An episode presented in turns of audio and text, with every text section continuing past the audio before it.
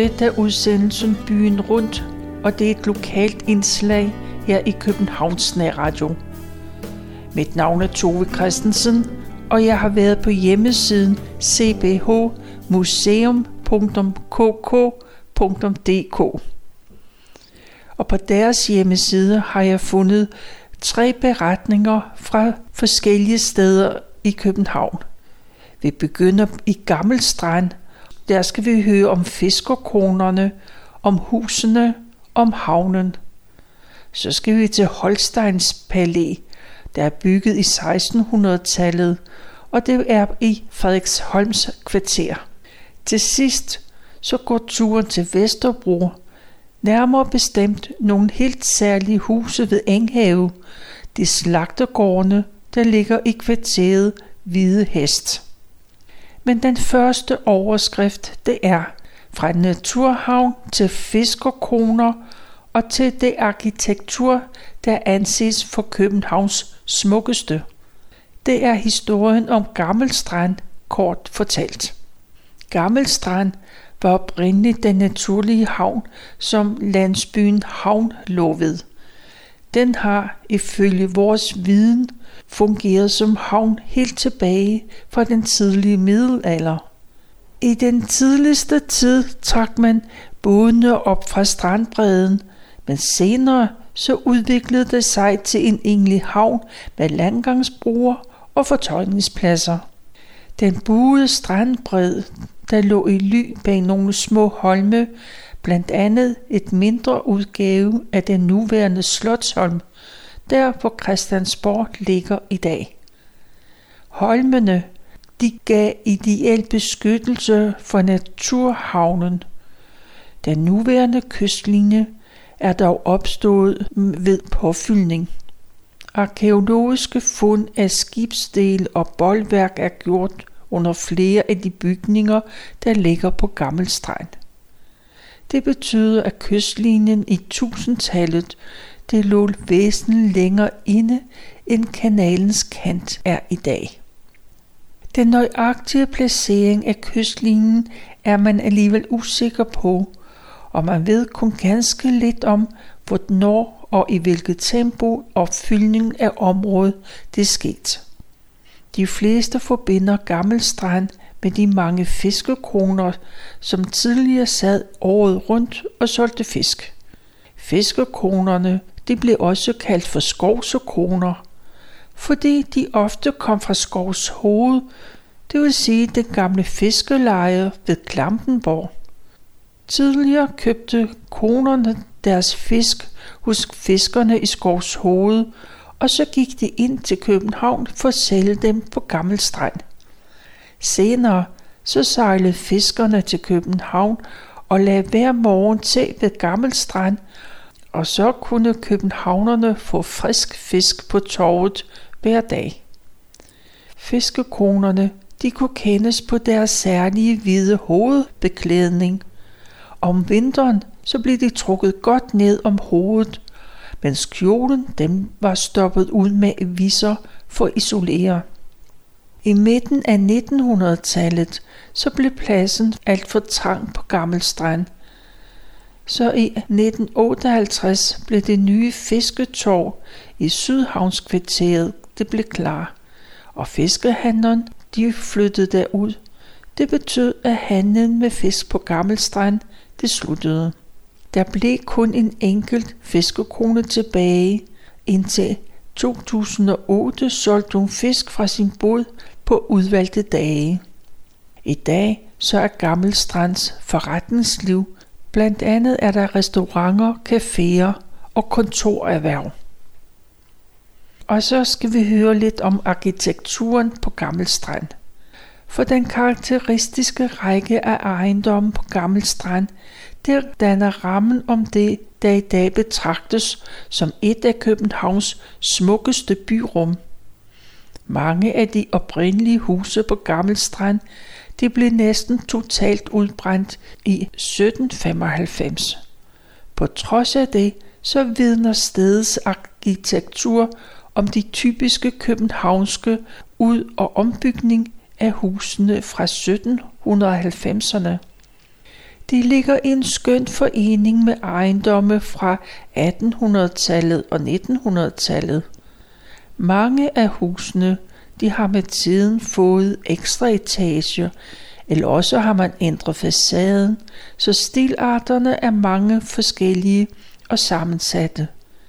Men det giver alligevel et harmonisk helhedsindtryk. Den store vejerbod og en række andre bygninger på Gammel Strand, det blev revet ned i 1857.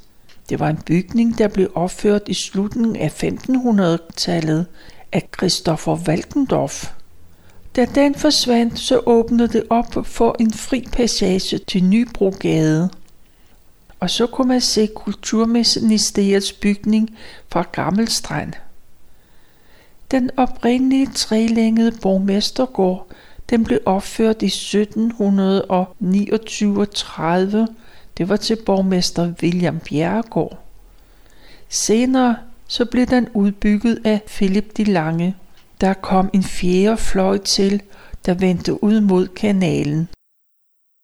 I perioden fra 1757 til omkring 1950, altså i omkring 200 år, så fungerede det som udlånsvirksomhed, en såkaldt assistenshus. Mod pant gav de Københavns dårlige bemidlede mulighed for at optage lån. Ejendommen det gik gennem en gennemgribende istandsættelse, inden ministeriet flyttede ind i bygningen i 1962. Og den bygning er i dag fredet. En anden af de markante bygninger på Gammel Strand, det er nummer 48. Den undgik at komme ud for alt for voldsomme ødelæggelser i branden i 1795.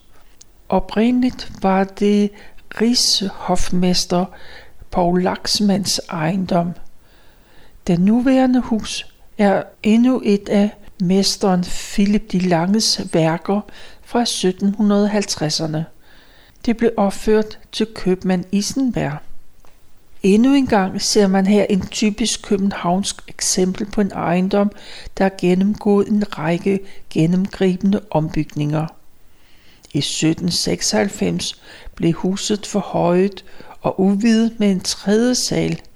I 1930 blev den murede kvist i barokstil tilføjet. Kunstforeningen erhvervede ejendommen i 1941, og den bygning er også fredet i dag. Som tidligere beskrevet, så fremstod gaden i mange år som en travl og med tiden meget nedslidt handelsområde. Både fiskeindustrien og torvevirksomheden det satte præg på bygninger, der efter mange års hårdt brug helt op til 1970'erne, så fremstod det som udtjent og ofte meget forsømt. Men i dag er Gammel Strand en af byens smukkeste gader, hvor der er gode restauranter, virksomhedsdomiciler, gallerier og eksklusive beboelseslejligheder. De ligger alt sammen side om side. Det var Gammel Strand. Og så skal vi høre om det holsteinske palæ. Branden i Holsteins Palæ, det har fået museumsinspektør Helle Ålsbøl til at kigge nærmere på bygningens historie. Frederiksholms kvarter, der hvor Holsteins Palæ det ligger, det er bygget på opfyldningen fra slutningen af 1600-tallet.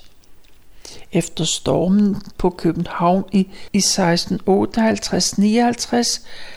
det var dengang, at svenskerne angreb København. Der blev byens befæstning udvidet, og imellem den nye Vestervoldgade og Slotsholmen, der kildede sig et nyt kvarter ind, der hvor der før var havbund. Fire store byggegrunde blev anlagt, og de første år af kvarterets historie, så kaldtes det i folkemunde for kaldeboderne.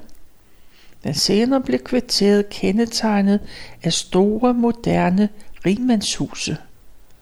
Et af de tidligste byggerier, det var hofmarschall Lutschows gård fra 1687. Det blev senere til den kendte Holsteins Palæ. Man tilskriver generalbygmester Lambert von Haven. Han er også kendt fra vor Frelser Kirke.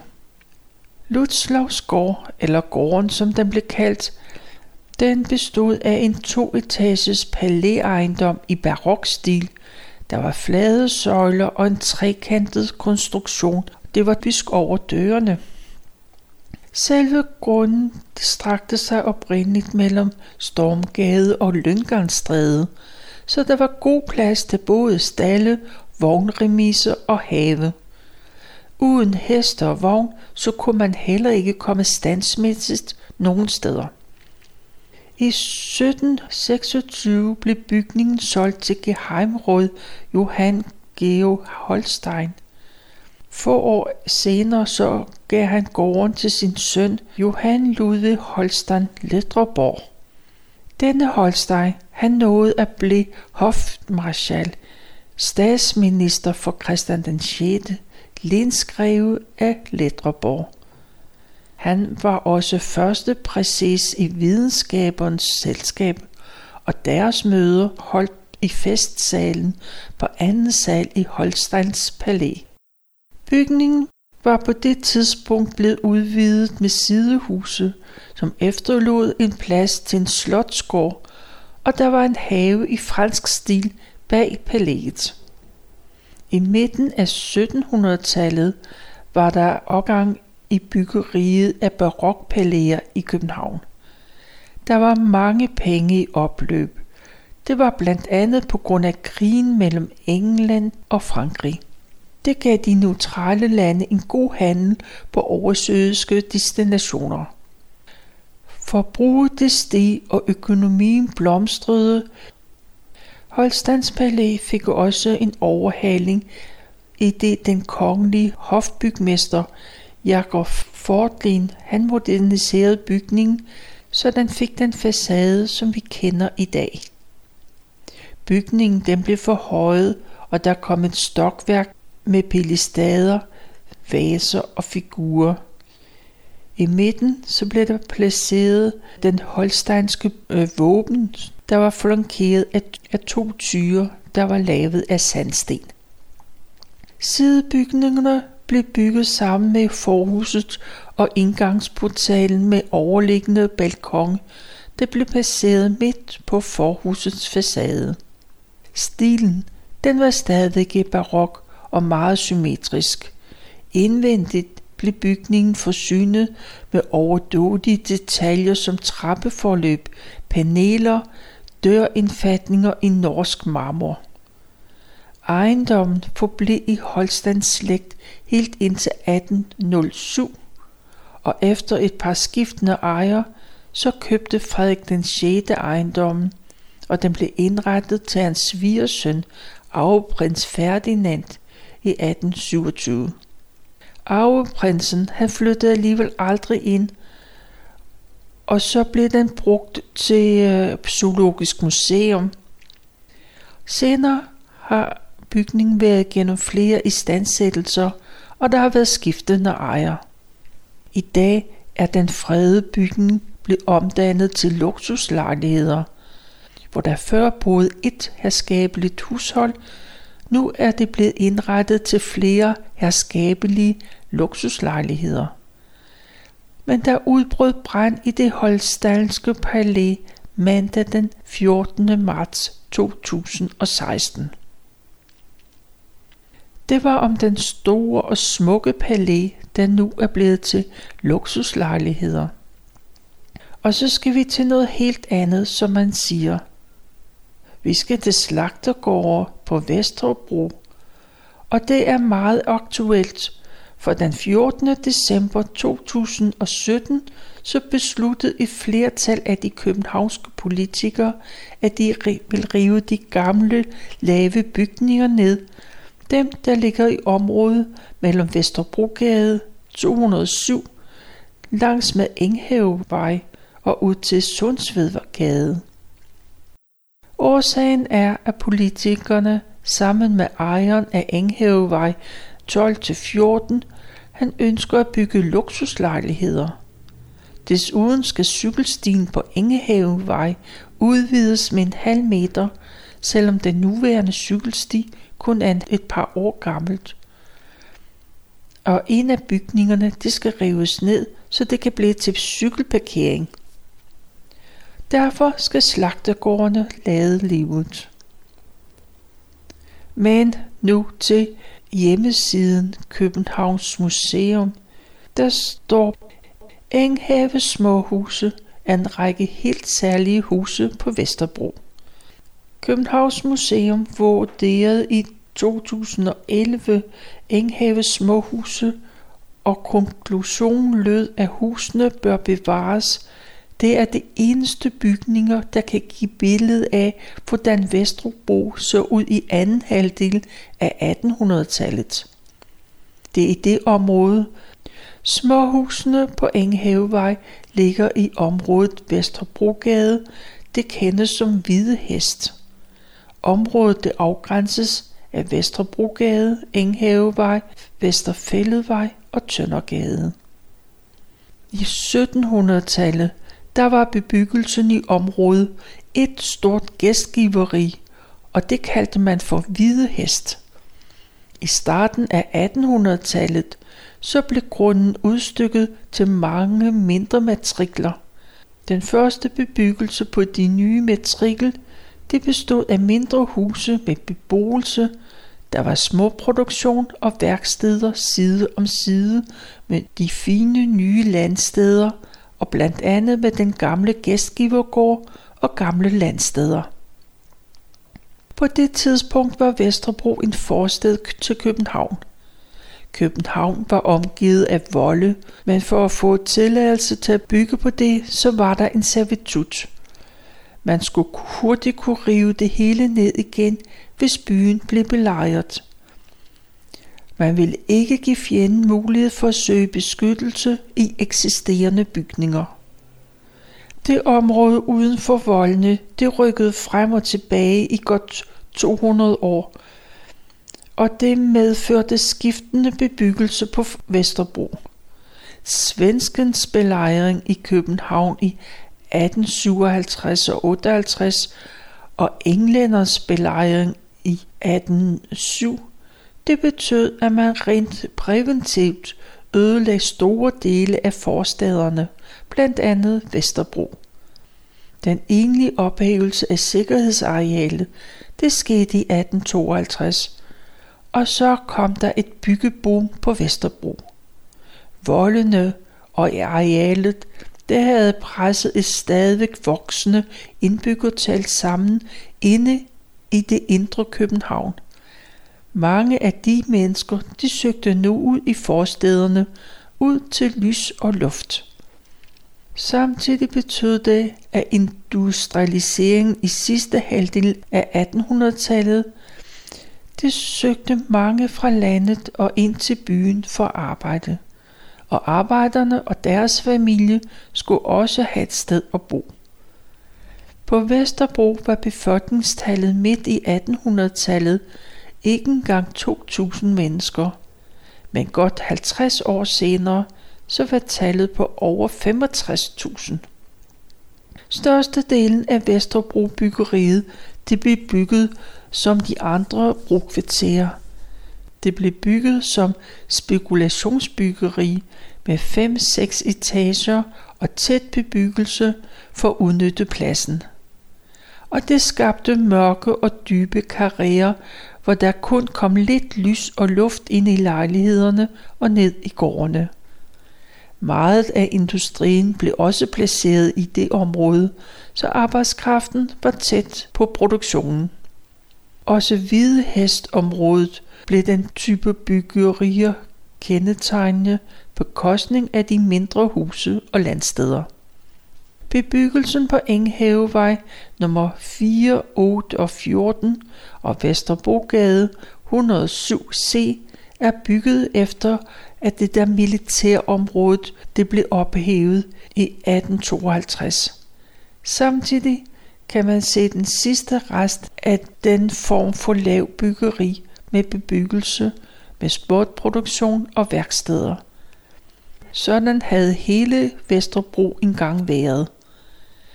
Hvide Hestområdet blev nemlig stadigvæk i 1850 og 60'erne betragtet som ude på landet, mens udviklingen med de der 5 og 6 etages huse, det kom inde fra byen.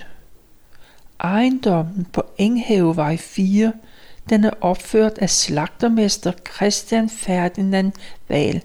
Det blev bygget i den tidligere gæstgiver Riget Hvide Hest. Det var i deres have. Ejendommen bestod af et forhus med to etager og en tagetage, der var fra 1864. Forhuset blev bygget til beboelse, men i dag bruger man stueetagen til restaurant. Første sal og tagetagen blev stadigvæk brugt til beboelse. Derudover så består ejendommen af et mellemhus, som også er fra 1864, og det fungerede som slagteri og stald indtil 1893. Efter slagteriet blev nedlagt, så blev bygningerne brugt som smedeværksted. I 1909 blev baghuset bygget om. Rejsningen af taget det blev stejlere, og der kom en udvendig jerntrappe og en hejsekvist med bum. Baghuset har gennemgået flere ændringer siden dengang. Blandt andet i 2001 og i 2004, hvor der blev indrettet lydstudier i bygningen. Forhuset har i store træk bevaret sin specielle udtryk, mens baghuset er i dag ændret en hel del. I 1981 blev ejendommen på Enghavevej 6 ryddet, og den er i dag restaurationshave. Den hører til restauranten, der ligger i Enghavevej nummer 4. Enghavevej 8, det er en lille, lav, trekantet butiksbygning. Den er fra 1904. Enghavevej 10 og nummer 12, de opførte opført i 1865. Det var grosserer H.P. Harbo, der byggede den. Ejendommen bestod af to sammenhængende forhuse. Det var beboelse, der havde to etager. Det var også en udnyttet tagetage. Og der var to baggårdshuse, og der var slagteri. Grosserer Harbo, han solgte ejendommen hver for sig, og i forbindelse med nummer 10, så blev det opført i ny stald bag slagteriet. Slagteriet blev ombygget til værksted i sikkert omkring 1977. I forhuset i nummer 10, der boede faktisk Storm P. nogle år, dengang han var dreng. I dag står forhuset og værksted der endnu, men stallen den blev ryddet i 1900 for at give plads til en fem etagers stald og værktøjsbaghus. Især det gule værkstedsbaghus, det fremstår i dag nærmest fuldstændig som dengang det blev bygget. I nummer 12 blev den oprindelige slagteri udvidet og ombygget til hestestal i 1888 af vognmand Nisler, der var den daværende ejer. Få år senere blev der også opført en et-etages værkstedsbaghus på den grund. Det havde hejsekvist og skorsten. I dag kan man stadigvæk se forhuset og værkstedsbaghuset. Også dele af den gamle stals bindingsværk, der kan man se det i de nye mellemhus. Enghavevej nummer 14 blev også opført af grosserer H.P. Harbo. Den oprindelige bygning bestod af et to-etagers forhus med tagetage, en staldbygning og et udhus.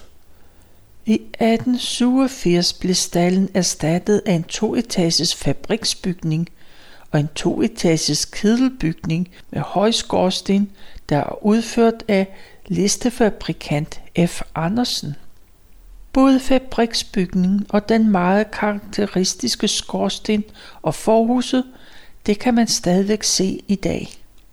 Vesterbrogade nummer 107C, det forhus, er ligesom ejendom på Enghavevej nummer 10-14 opført af grosserer H.P. Harbo. Forhuset det blev bygget i 1866, mens flere mindre udhuse og baggårdshuse de kom i løbet af de sidste halvdel af 1800-tallet. Baghuset de domineres af den før omtalte femetages stald- og værkstedsbaghus fra 1900. Og de store vinduer, der var særligt fra datidens industri, for det gav et godt lysindfald. Bygningerne fremstår i det ydre hovedsageligt som dengang de blev opført. Forhusene har sandsynligvis stadigvæk de oprindelige Dannebrugsvinduer. Dog er vinduerne i facaden nummer 14 og nogle få andre vinduer helt undtagelsesvis ruder.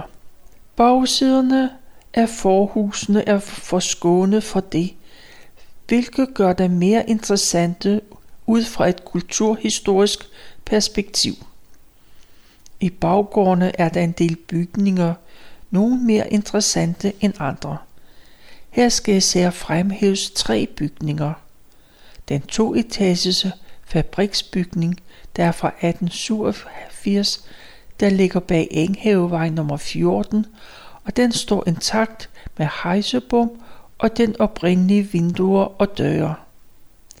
Værkstedsbaghuset, den er fra 1877, og den ligger bag Enghavevej nummer 10, og den fremstår næsten som dengang den blev bygget.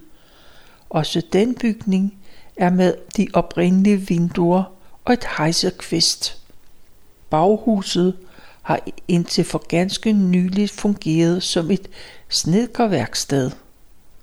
Og til sidst er den fem etagers stald- og værkstedsbaghus, der ligger bag Vesterbrogade 107C. Den er fra 1900. Det er baghuset, der skiller sig ud fra de andre på grund af sin størrelse.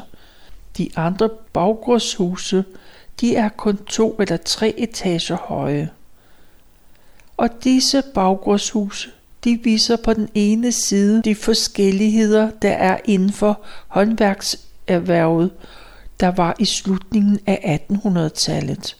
De går fra de mindre virksomhed til de store værksteder. Samtidig viser baggårdshusene også den udvikling, der er sket inden for industrien i Danmark. Som det er blevet beskrevet i indledningen, så sætter industrialiseringen ind i Danmark i sidste halvdel af 1800-tallet. Den udvikling sætter også sit præg på håndværkserhvervet. Flere funktioner, som før havde været forbeholdt ganske få håndværkere, nu kunne det blive udført af industrien. Værkstedsbaghuset bag Enghavevej nummer 10, det er fra 1877, og det er et eksempel på den førindustrialiserede håndværkstradition. Men værkstedsbaghuset bag Vesterbrogade 107C, det er fra 1900, og det har haft en mere industrialiseret form for håndværk. Og baghuset, der ligger bag Enghavevej 14, er fra 1887, og det er en tidlig og meget mindre form for fabriksbygning, og den repræsenterer en tidlig industrialisering i Danmark. De lave huse langs med Enghavevej og det ene, der ligger på Vesterbrogade, de bør bevares, da de er den eneste tilbageværende bygninger, der kan medvirke til at have et billede af, hvordan Vesterbro så ud i anden halvdel af 1800-tallet. Der var jeg fundet på hjemmesiden cphmuseum.kk.dk